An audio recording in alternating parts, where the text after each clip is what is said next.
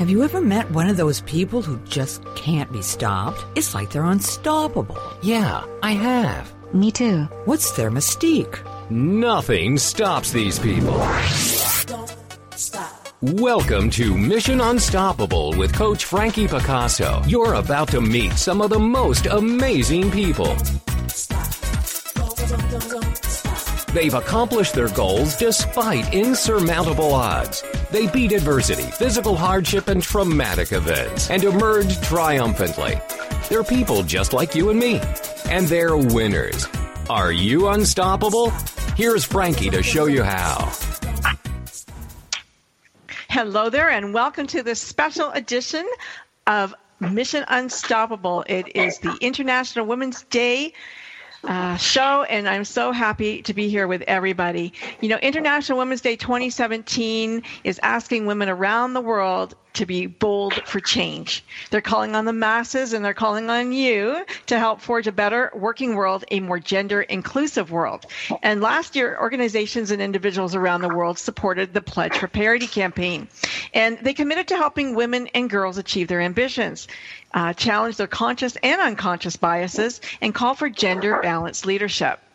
Well, today, the World Economic Forum is predicting that the gender gap will not close entirely until 2186. That is so far away. Oh my goodness. This is way too long to wait. And so around the world, the International Women's Day uh, is an important catalyst and vehicle for driving greater change for women and moving closer to gender parity. So let me introduce you to our illustrious illustrious guest today. Um, I chose these women because they're truly international, but more importantly to me, they represent courage and boldness and leadership, bravery, and heart. With us today, um, actually with she's not with us right now. Diane lang was supposed to be with us today. She's a human rights activist from south africa. She is always fighting for injustice and the underdog. She's the author of saving mandela's children and shattered. She's won no less than six humanitarian awards. And today she is battling a very rare, rare form of cancer. Uh, she continues to fight to free south africans uh, who have been incarcerated unfairly. And this evening it's a little after 10 o'clock in uh, Elizabethtown, where she lives, and she's just taking some medication. She's not feeling that great. And so she's going to be listening in and, and cheering us all on. So, hi, Diane. Efrat Sofer is with us. She's an Israeli born lawyer, Middle East and foreign policy analyst. She lives in London now. She specializes in Israel and Iran. Uh, policies. She speaks five languages. She's a mother for two small children. She recently submitted her PhD papers after a benign brain tumor held her up for a little bit. And yes, we just know we will be calling her Dr. Sofer very soon. Sandra Beck is here. She runs an empire. Beck Multimedia. She's a president. She's an author, coach, speaker, radio host, entrepreneur, and philanthropist, also a mother of two boys, and a caregiver to an aging father. And Cece Nguyen, she's with us. She's the author of Shock Peace, the first book written in English about the communists invading Saigon and one of the famed Vietnamese boat people. Cece was 13 years old when North Vietnam invaded her country. In the south, in, uh, they brutally murdered her countrymen, stole millions from bank accounts, and enslaved many of the men into re education camps. And today, Cece is the mother of four boys. She works as a pharmacist and lives in Canberra, Australia. So, welcome everybody to this very special edition of International Women's Day Be Bold for Change. I'm so thrilled that you guys are all with me today. I am. I'm so intimidated by everybody. So it's just amazing, Frankie, that you could bring these wonderful women together from around the world. I, I'm just really thrilled that they all said yes. So I'm gonna I'm gonna start with Cece. We haven't I haven't spoken to Cece f- since last November. She came to talk about her book Shock Peace. Um, it was quite quite an education reading that book. How are you today, Cece? Oh, I'm great. Thank you, Frankie, and thank you, ladies, uh, also for letting me joining you guys for this kind of wonderful opportunity to talk and to be on the International Women's Day. You know, you you are a pharmacist. You work in you know um, a profession that that I, I guess there's it might be equal. Is it equal in Australia as far as men and women being taking that role? Uh, I I guess so, but I think um, being a female pharmacist, we're not that business minded like the men. Um, we are sort of more of the domestic um, um, in in the kind of running the pharmacy. So not not many um, women pharmacists only pharmacy. So more or Okay. less uh, equal, but not as equal. Right. And so the pay wouldn't be equal. Oh, the pay actually no, no, the pay is equal, but I Oh, think that's the good. role. Yeah, yeah Ah, sometimes the okay. role. Yeah. Oh, Okay, I get it. So, you know, also along with today's Be Bold for Change, it's also um, looking at if women didn't go to work today, if women weren't represented today, Efrat, what would that look like in your household? If if women, if women not going to work unlike today oh well like i think traditionally in my in my, my country um, many women wouldn't be able to go to work they were actually um, they to, to stay at home um, having a domestic role raising children and still many many were still like that in in vietnam back in the you know far away country um, Right. But today, today is a special day because they're asking women, they're telling women they want the world to know what it's like if women weren't present. So Ah. let's go. Let's go to London. Oh, London. I'm just going to jump in here and say Yeah. nothing would get done. If women weren't present, nothing would get done. This is true. That's true. I think I think women more or less. I think we we are a silent decisive maker.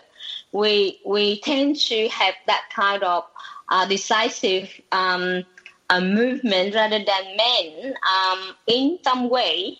But but I think men they like to be in control.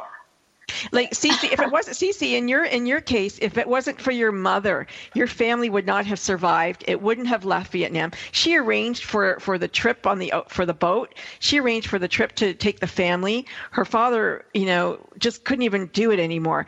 And so your mom, with that woman, she was, you know, spearheaded the whole escape for for your family and freedom. So that's pretty cool.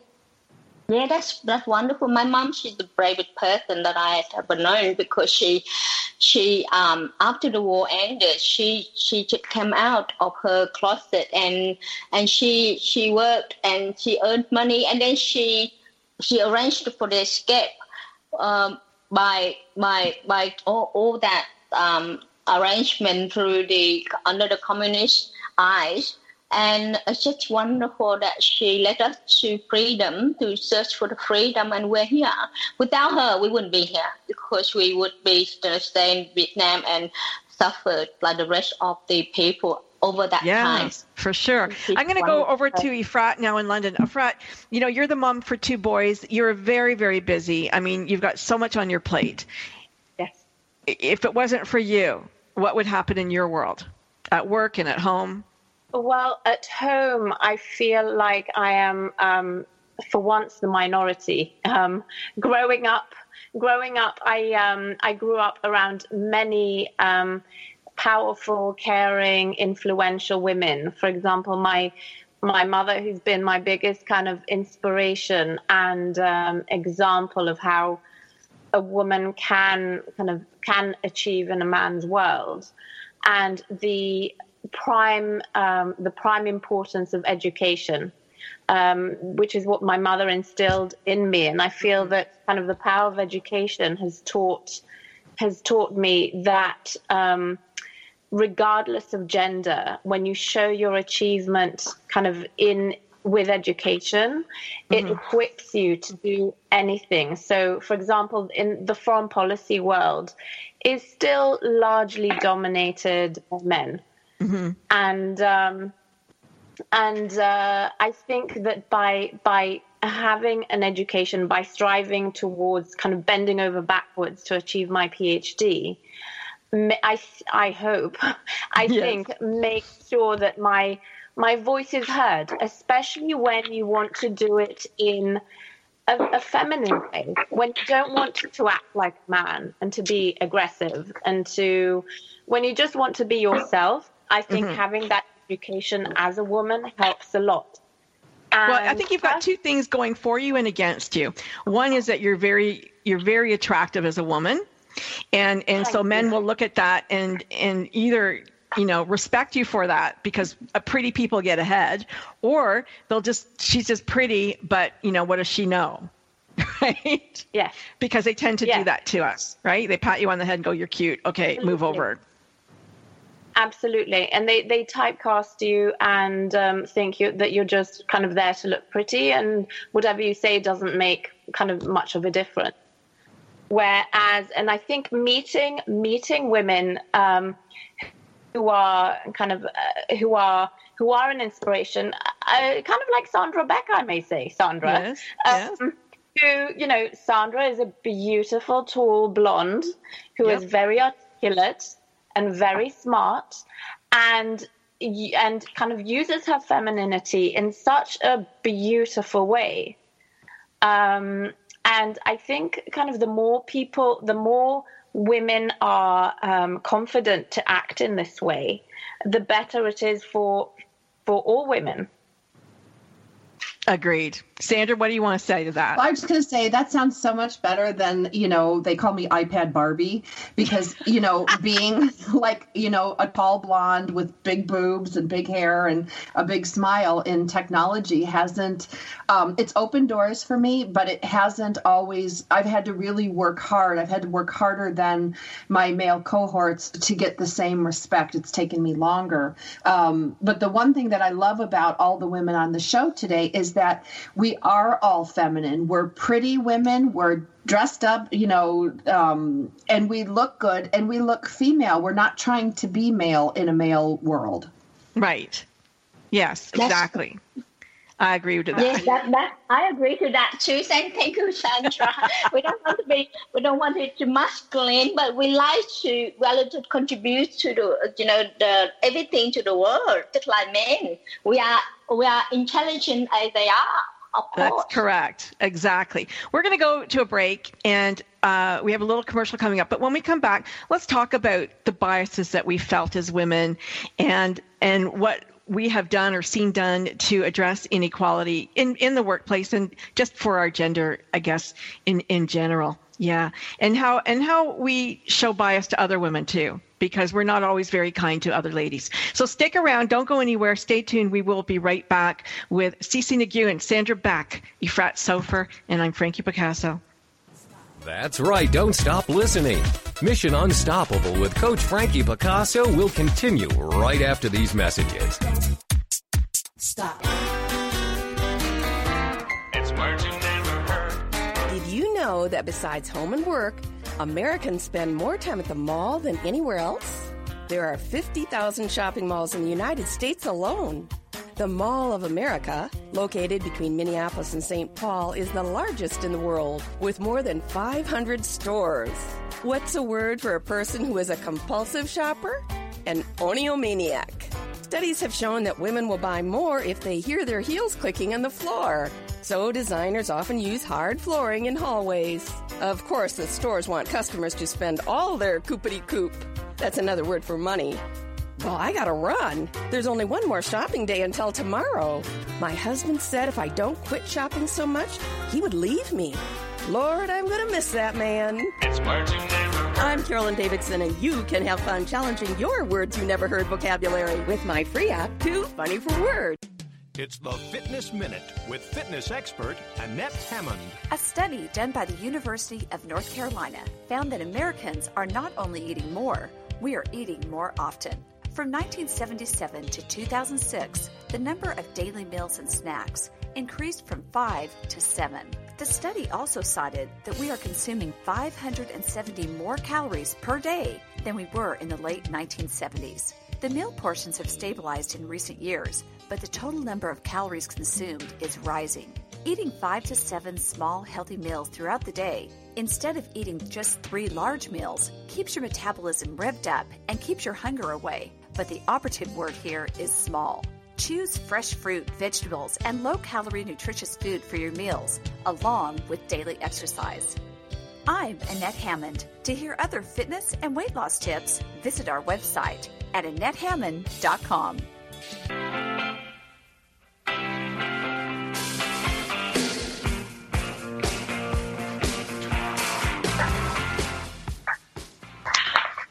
And we're back. It's Mission Unstoppable special edition for International Women's Day. And before we went to our break, we were talking, um, I said we would come back and we would talk about any biases and inequalities that you have felt, each of you, and maybe what you have hopefully, you know, not given to other women. I, I'm sure nobody in this esteemed panel would have done that. But I remember, I'm probably the oldest of you all, and I remember um, going for a job and I, I really wanted to sell cars. I don't know why. I just really wanted to sell cars. And I was told I couldn't do it because I was a woman.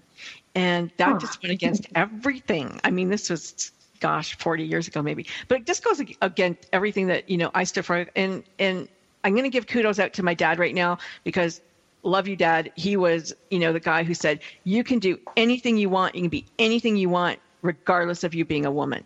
So that set me up you know, that set me up. And I said, yeah, I can do anything. Doesn't matter. Yeah, you know, and, and I ended up managing a world kickboxing champion in the end, but I couldn't sell cars. So, because I was a girl. Yeah. And really what it was, the, the manager told me that um, he was afraid that I would sell more cars because I was a girl and it wouldn't be fair to the guys. Anybody want to? Wow, what a bad businessman! I'd put you right out front in a bikini if I were yeah. trying to sell cars. Well, I think I've, I've had that before when I went to sell insurance, and I think what it is is is that when people are on commission, um, and I said, you know, then put me on a salary. It, you know, I don't have to be on commission. They don't have to know anything. The guys don't need to know anything. Um, but yeah, I think you're right. I would have I would have done really well, and I think I would have you know had a good time doing it and sold a lot of stuff. So it was unfortunate. Things have, you know, gotten better today, I think, a little bit. No, I'm, I'm going to buzz in and say it depends on the industry you're in, and it depends on the environment you're in and the part of the world you're in. Because in technology, I went for a long time as SJ. I used my initials, SJ. And so people didn't know whether SJ was a boy or a girl. And so everything was done. This was prior to, um, you know, all this video conferencing. And I cannot tell you how many people, you know, did like a spit take when I would come on the screen, you know, looking like I do, and yes. they'd be like, "You're SJ, you're SJ." I'm like, "No, I had a head transplant." Like, yes, I'm SJ. the same person that you worked with yesterday and felt good about. Now, all of a sudden, because I'm a woman, because I'm American, right. uh, it's very different. So, I would say it's not as emancipated as one would think. What's it like in Australia, Cece? What's it like there for women? Are, are do you are, do you feel like there's a, a gender equality there, or have you ever, you know, been prejudiced or biased against for being female? Oh, you know, because I am in health, and there's many pharmacists as well as doctors, um, specialists in health Mm-hmm. Um, so I don't think I had I encountered the same problem with like you know in, in technology in computing science. Uh, I think it's it's because of the stereotype. People are stereotype um, women as being feminine, as being submissive. Um, as being less intelligent or something like that. So when yes. when they come to a higher sort of intelligence required field like technology, computing, they're surprised that we can be as smart as they are, more or less of what they're thinking of, of who we should be rather than who we are. I think that's the problem. So if we, we continue to show to people that we can be both feminine, intelligent, decision um, maker, and mm-hmm. and we're all in one. that, there you that, go. That's. I like that. Mm-hmm. Efrat, what about you? Have you I, encountered it? I agree with Cece um, completely about kind of um, being able to kind of to be that package. Um, as a lawyer, for example, I found that um, even in a quite, I'd have to say it's become quite egalitarian in the UK, the law industry. But some of the women lawyers that I encountered were a lot more discouraging and a lot less helpful, um, kind of to a young lawyer woman starting out um, rather than the men, for example, rather than the more old-fashioned men who were actually very um, welcoming and gave decent work. So that Wow. shattered my stereotype in a particular way where the women were actually more difficult than the men. And whereas I, I grew, I was uh, led to believe that women, women raise each other up. Right. Um, it's a woman's, it's a woman's uh, role, I think, to to mentor younger women and to help them along the path that kind of the older woman has has kind of. You would has, think, uh, you would think, because women Yeah. are supposed to be the nurturing one, but they're not. So why aren't women helpful to other women? What is it? Why are we so jealous of other women? Why can't we help other people? It's competition.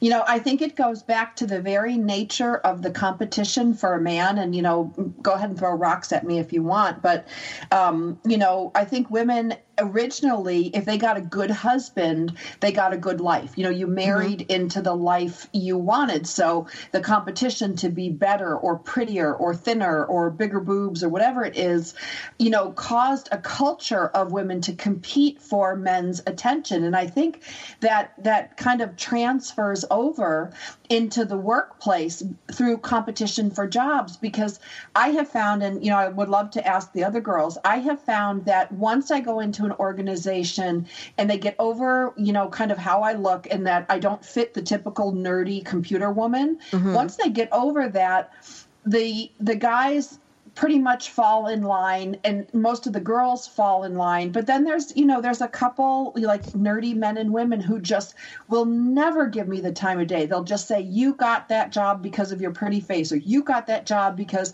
you know the president thinks you're cute or whatever there's all Have they that spoken to you yet?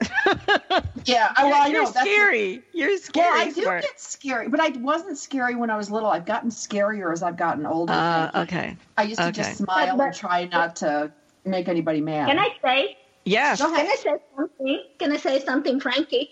But Yeah. I do believe, I do believe that uh, our look, there's a little bit, you know, of, of it has a little bit of factor, helpful factor in there, Right. because. Uh, you, you know, I, I think people appreciating beauty or like looking at a flower, you you can just say, oh, it's a beautiful flower, it's a beautiful plant.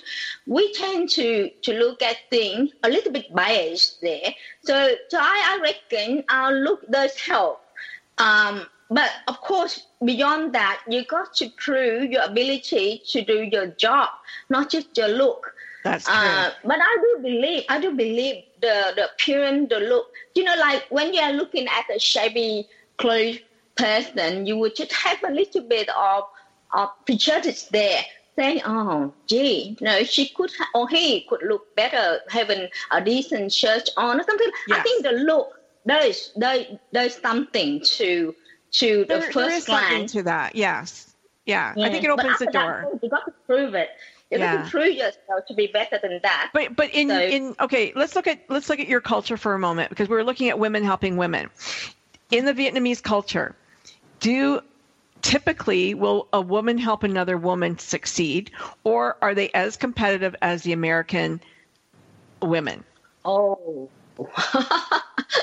well, I think I think well, should like all women in the world, I don't think we are different. Um, the, the the more the more well, if you're beautiful, if you're smart, then then you should become a bit separated from the rest, of course. Especially Yes. if you if you marry into somebody that rich or powerful or or or uh, handsome, then other women would just you know say, oh, she had to have something or did something to him or or mm, mm, uh, poison or look. I you know, see. They, they, they can't they can't believe that that you have the ability to to to um, achieve what you can Right. achieve, Right. and that's jealousy. Exactly like what um, Sandra just said. No Fra- different. how how long did you live in Israel for? I lived in Israel till I was eight, but I go Okay. Forth for work all the time. Okay, so you know you know how Israeli women are, and Israeli culture. You know the the women are, are just as hard ass as the guys, and and they Oh, definitely. you know they love to argue. they love to argue, but you know I mean you're expected to join the army just like a guy at 17. You're going to go, and and so there's no difference there, male or female. I mean, no- sure the women are very beautiful, but so Yeah. there's a difference like that, but They look prettier. Yeah. they look pretty, right? but they look prettier in a uniform with a gun. That's about it. They're still going to have that gun. Yeah. Exactly. But they can be fighter pilots, they can be in combat units, they can be kind of, they can do almost everything that men can do. Right. Uh, and um, but what has been interesting is to, for example, kind of in the international relations world, where I mean, I'm seen as an absolute equal um, when I go kind of in a work setting, which is great. I'm slightly, one could be more polished than the other women there. Some of the women, bless them, look more, how could I put it? Embrace Rough? the masculine look. Yes. Okay. um, not many women kind of embrace em, embraced kind of their femininity in that way. Right. Um, and I think it could also be quite disarming. So when you're, tr- for example, speaking to you know a traditionally Middle Eastern man, for example, um, they don't quite know what to do with you. Um, so when you present your credentials, kind of the university you're at, um, you know that you're doing a PhD, they can't um, they can't typecast you as uh, you know like a dumb bimbo. Um, so it's it's a nice kind of disarming weapon to have, which, which is good, and you can see the looks. So the Western men have no problem with me. And kind of even, you know, find it like a, a fun way to become friends almost. But I've found that some of, not all, of course, but some of the Middle Eastern men don't quite know which box to put to put me in, which is very interesting. That is very interesting. okay. Sandra Beck. Anything to add to that before we go to our break? Well, I just was going to say that, you know, Efrat is adorable and I can see why, you know, she's very approachable, and mm-hmm. especially in her industry. So I can see how she would do well. But I've had the same thing with Middle Eastern and Asian men. They don't know where to look. Sometimes they're shorter than me and they just look at my boobs. We're going to a break on that. We'll be right back, and hopefully she's uplifted. Sit down. That's right. Don't stop listening. Mission Unstoppable with Coach Frankie Picasso will continue right after these messages. Stop. It's words you never heard. Man cannot live by bread alone. He must have his peanut butter. Peanut butter is a pate of childhood, and it's not just for kids, as dogs love it too. Last night I gave my dog a pill hidden in peanut butter. What's a word for a messy concoction that helps the medicine go down? Sliver sauce. Mice apparently prefer peanut butter to cheese when it comes to luring them into the trap. But there are even more practical uses for peanut butter. Peanut butter contains natural oils, which makes it perfect for removing all kinds of sticky things, like gum stuck in your shoe or in your hair. What's a word for the fear of peanut butter sticking to the roof of your mouth? Arachibutyrophobia.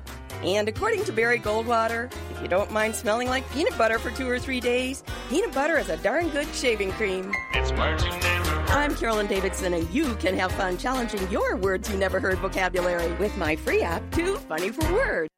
It's the Fitness Minute with fitness expert Annette Hammond. Weightlifting builds bone and strengthens muscles. Using proper form is extremely important to get the best results, but also to prevent injury. A common injury when lifting weights improperly is shoulder impingement. This condition is closely related to rotator cuff tendonitis and shoulder bursitis. The rotator cuff muscles encase the shoulder joint, and when injured, they swell. Typical symptoms of impingement syndrome include difficulty reaching up behind the back, pain with overhead use of the arm, and weakness of shoulder muscles. If you are experiencing any of these symptoms, get checked out by a doctor. Most importantly, take time to lift weights properly. Get good instruction and make sure you're not lifting weight that is too heavy. For the Fitness Minute, I'm Annette Hammond, keeping you healthy, happy, and fit.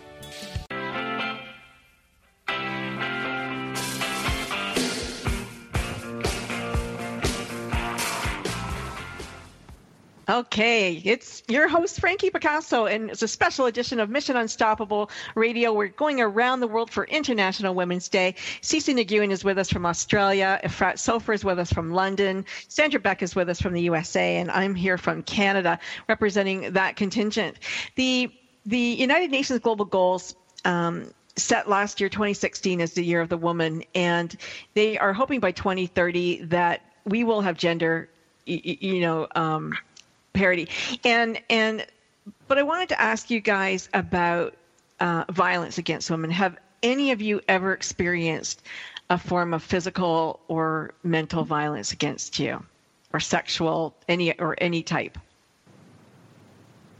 I have. I took my ex-husband to court because he punched me in the head in front of my kids and my dad and that was actually after we were divorced and wow um, you know i think I think domestic violence uh, is is something that I never recognized until it happened to me. And people told me before hey you know what the, the name calling the insulting the the financial abuse you know um, things like that um, are all forms of abuse. But you know i was so conditioned to think that somebody had to punch you or somebody had to really hurt you mm-hmm. before it could be identified as domestic violence. And it was only when it happened to me and you know nobody was more surprised than me. I, I couldn't believe what had happened. Um, and i could see now going back eight years and looking back at things going okay now i can see i see all the signs.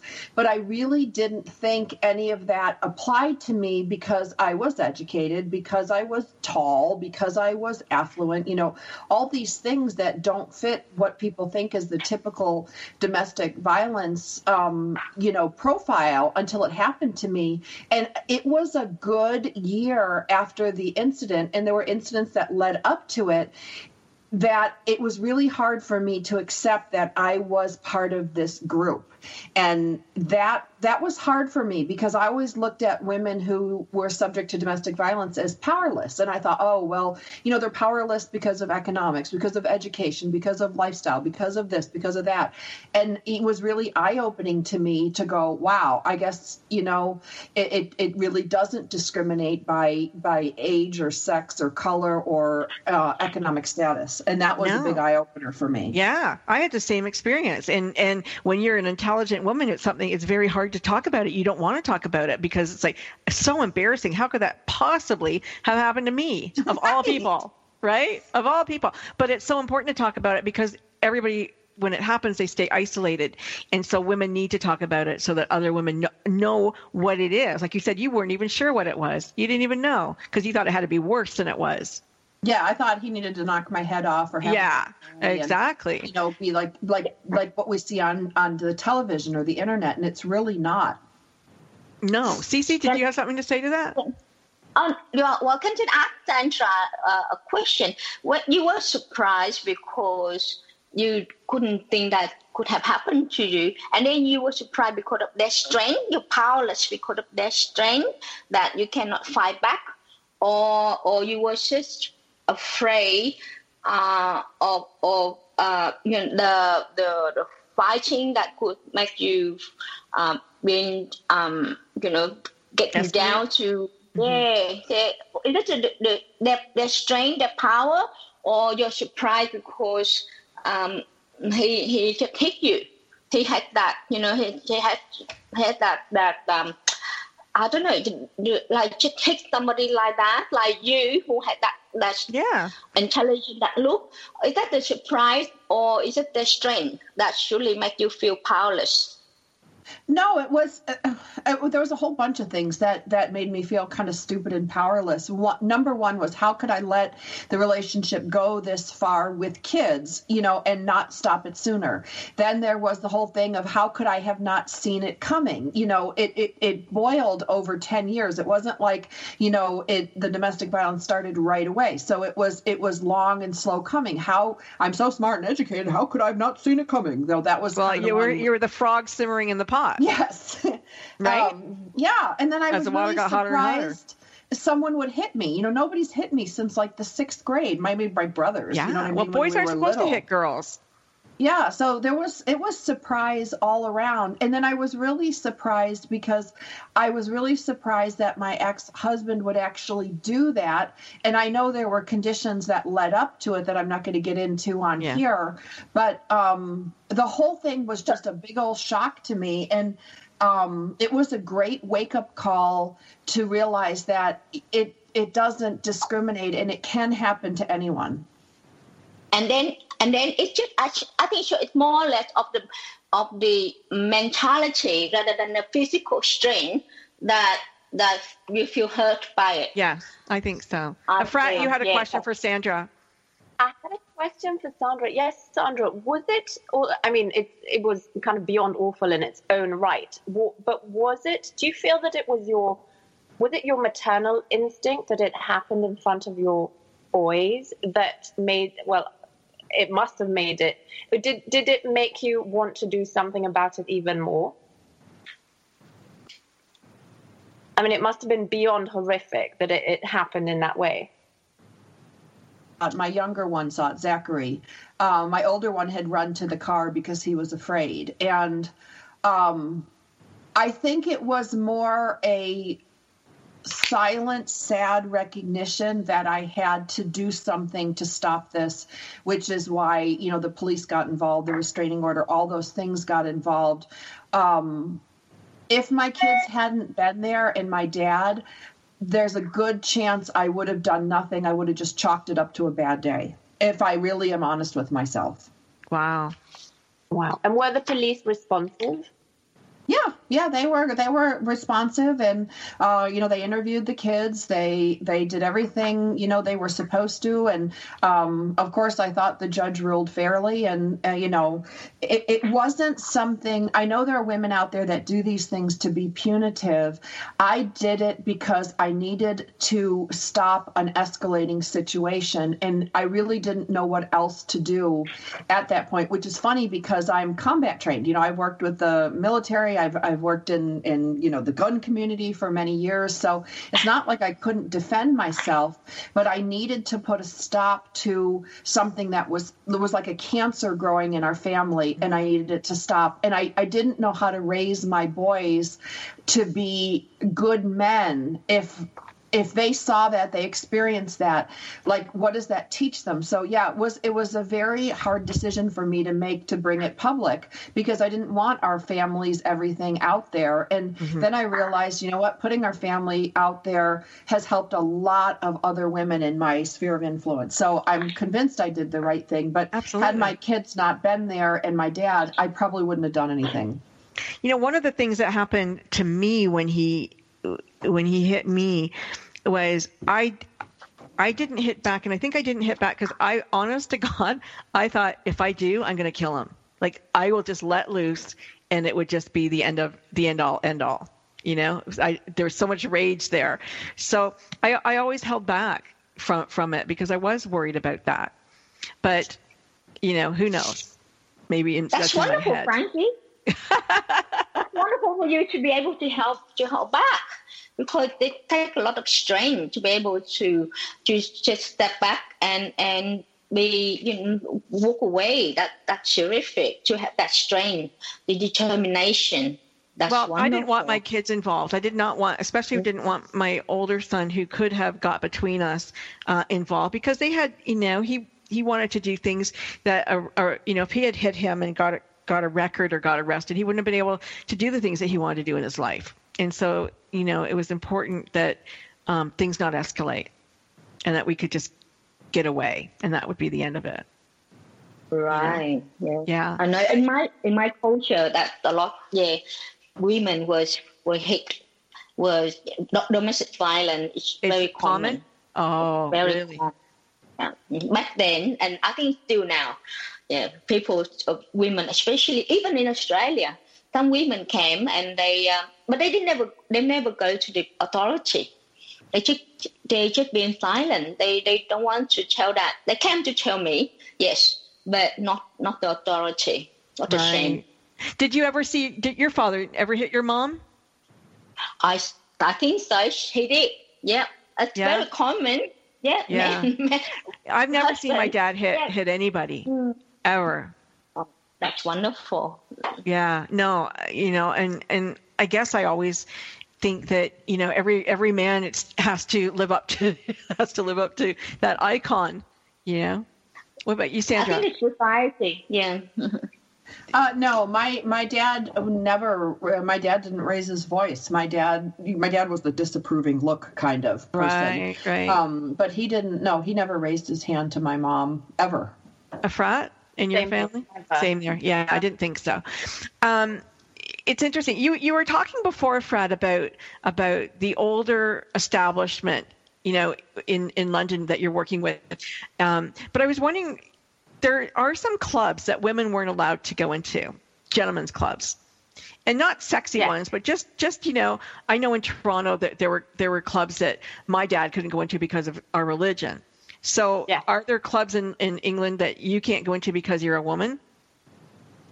That's a good question. I think there there are probably a few that kind of on the record they kind of don't kind of exclude anybody, but they're known as you know where men go to smoke and chat, basically, Right, right, and do and business. have meals and do business. And do business. you know, many things that women couldn't possibly do.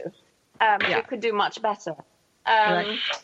But I mean, it got me thinking about, uh, Frankie, about the establishment and having women as part of the establishment. I've just been um, kind of, as a part of my thesis, I studied Israel's fourth prime minister, Golda Meir who was um, kind of who was a very very influential woman and but she was known as a very strong fighter and you know she was she was the head of a, a strong army but when you look at her her writing it's very feminine and on a policy I'm level sorry, did you say Golda Meir because you cut out there? Is that who you're talking about? Golda Meir, Yeah, yeah, see? yeah. She's lovely. Yeah, she was ju- what an inspiration yeah, yeah. when it came to violence against women, kind of the quote that's go- going around today in International Women's Day is that um, in Israel, kind of in the late 60s, when there was um, a, a wave of kind of a series of rapes, um, the cabinet wanted to establish a curfew for women. And Golda Meir refused to do that and said, It is the men who are attacking the women. If there is a curfew, let the men stay at home. Awesome. We're going to break. We got to. I got to cut you off here, but perfect. Mission Unstoppable with Coach Frankie Picasso will continue right after these messages. Stop. Did you ever notice you buy more groceries when you use a large shopping cart? The shopping cart, or trolley as it was originally called, was invented in 1937 by Sylvan Goldman, owner of two Oklahoma City grocery stores. Back then, shoppers carried their food in wicker baskets. One day, Goldman was observing his customers and realized that as soon as their baskets were full or too heavy on their arm, people stopped shopping. Goldman thought if we could somehow give customers two baskets, we could do considerably more business. What's another word for a resourceful person? A debrouillard. Goldman put wheels on some folding chairs, attached two baskets to the seat, and let the back of the chair act as a handle so the cart could be pushed with one hand. What do you call anything that can be manipulated with one hand? A thumbadoodle. It's and rehearse. I'm Carolyn Davidson, and you can have fun challenging your words you never heard vocabulary with my free app, Too Funny for Words. Reaching out from the heartland of the United States with quality programming, this is TogiNet Radio. Secret Cuisines and Sacred Rituals is a quest, a place, and a feast. Join host Vilasi Venkatachalam every week to explore myths, mystique, old medicine, and brilliant modern solutions through a dazzling kaleidoscope of cuisines, cultures, and cures.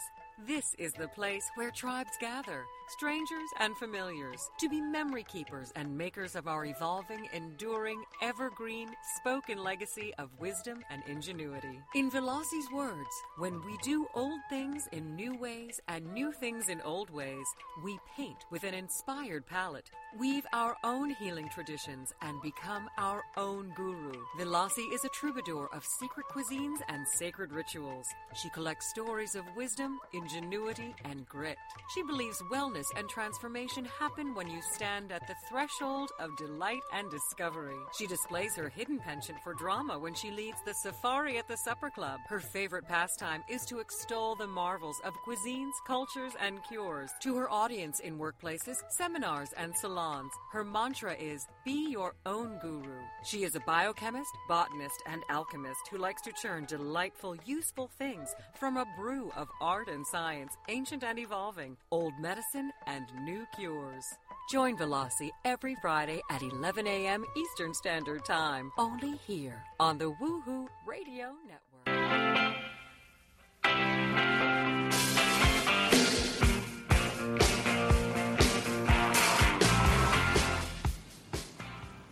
If you've been listening, you know how fantastic these women really are. This is a great show, and I'm so thrilled that I am here with Sandra Beck, Efrat Sofer, Cece Nguyen, and I am your host, Frankie Picasso, and it is Mission Unstoppable International Women's Day edition. So let's talk about education because one of the things um, in today's society that women need to help address is the education of women, of girls, because girls are the most undereducated around the world. And we need to make sure that everybody at least gets a high school diploma so that, you know, they can, they can A, go to work, B, make informed decisions and be able to read and, and know what's going on in the world. Um, has anybody been involved with girls' education? Any of you? I have been involved in education in Russia Okay. um, for some girls' homes and then some educational programs in Thailand for girls exiting the sex trade. And absolutely, education gives you economic power. And I learned that, Frankie, from my mom. My mom was a Ukrainian, you know, was Ukrainian, came to the United States. She was the product of a single mother. And she, my mom was instrumental in educating both of her girls at private university while my brothers went to state schools. Wow. And her rationale, and she told me this as a very young woman. I was maybe eight or nine, and she's like, you, you know, Sandra, when you grow up and you have a family, you will be responsible for your children. Now, she didn't know that I would be divorced. She didn't know any of this stuff, but she said, you know, the kids stay with the mom, and the moms generally don't leave, but the men can leave. And so she felt very strongly. Both my sister and I have our we're the highest educated in our family with master's degrees and and um, Ivy League education versus my brothers, God bless them, went to state schools. Now that wasn't a barometer of our success, but my mom felt very strongly that if the family were to fall apart, the children would be the primary responsibility of the mother, and if the Right. mother had economic ability, the family would survive. And she was right. She was right. Absolutely. Nothing like education. And, and in our family, education was the most prized of, you know, events. My mother had, you know, my mother in her 20s had a master's in economics. And, and you know, that would have been from, I don't know, I guess in the 40s or something when she did it. I have no idea. Go ahead, Efrat. I I want to echo what Sandra was saying because my my mom is an educator and she kind of my mom and, and my dad and kind of the whole family um, were uh, have always been very very kind of very very supportive of of my education and of having a profession to fall back on which is why I went to law school um, whereas even if I wouldn't end up using it, that to know that it was always there, and it's a tool. Um, and I think it's it's a very important thing, especially in today's society where so much is about image and so much is about appearances and so much is about um, status, but in a very kind of superficial way. That it's sending the wrong message to girls um, and I think it's it's I think we're we're lacking that emphasis on um, on education, especially for girls. And I think the, the more, the better. Um, and what I enjoy most is meeting with kind of young ladies who are who are kind of in higher education and really kind of talking them through the whole process and teaching them kind of lessons that I had to learn on my own so that it would save them some trouble because I think that that's the foundation. It's education. Well, and I think that's what we're taught. The whole idea about today is is that we are talking about you know raising up our girls to be women for tomorrow, and and not you know tearing them down, but being there for them and being those leaders that we we should be and can be for other women. Because you know I, I, think it goes back to a lack mentality. When you are afraid to help another woman you're saying that there's not enough for both of us. Where you know and and that's not true. I think there's a role for everybody. And you know you will get noticed or recognized because of who you are not you know because you're the only one uh, I, I, think that that there's some, that there's enough for all of us. So it's important and to celebrate women's achievement, to help women achieve, to help women get educated. Can, can I say something to Yes, please. Mm-hmm. Uh, well, I think the very important role that women are having is being able to have children. We, we, we have that power over men because we can reproduce. And that the the first thing that we should be celebrated and and feel powerful about because without without a, a woman body even with um, technology you still have to have There's a woman no body to reproduce Yep. That's true. I don't know life, and and we are able to raise our children up. So I think that is very important role for women to feel proud of and to nurture as well. Not that we are able to go out there earn a living, being independent, being uh, a you know a, per, a woman, a person who lead the whole country or the whole uh, company, but we also have the ability to reproduce, have our children, raise them up, and be a role model. Well, all all of that men cannot have. We we should be very proud and and I have to emphasize on the ability to be a mother. hmm Did did you? I mean, you had boys. If you had had a daughter, you had four boys, and and you know, would you have raised them differently if you had a girl? Like, what would have changed? Would we have changed if we had a girl? Um, Well, I, I think because having boys only, that I didn't have as much influence on them. A if I had a girl, because uh, you know boys they don't really like to go to their mom shopping um, when they're about fourteen. When they're Right. younger, of course. But when they grow up to become 14 in teenager, then of course they stay apart from you and they want to be more masculine by doing something more masculine or hmm. you know watching movie that's so violent. Last I think last week I went to a movie with them, the movie called Logan. Yes, You, you, yeah, oh my goodness, so violent. And I saw it last they- weekend. I loved it. That's right. That's what they do. That's Yeah. what they do. Men, oh, violent stuff. And but I think and all teenage, I think all kids when they get to be adolescent, like teenager, like 15, 16, they no, they don't want their moms around. It's embarrassing to have a mother. I see. So it's very similar. But I, I, I sometimes I do wonder how my girl going to be. But of course, I have no chance. And then it, you know, I don't know how. I guess really, you have I do miss daughter-in-laws. yeah, but I, I guess you know for for men to be a good man actually, good men out there as well, and for sure that you know the world had to have two sexes without men and without women, nothing can go round. So That's true. yeah. we we we, When- we when- have when- we it's. When I was a young girl, um, the National Organization for Women was huge. I mean, I wore their symbol on my jeans. I remember sewing it on my jeans, and it, it was like so cool.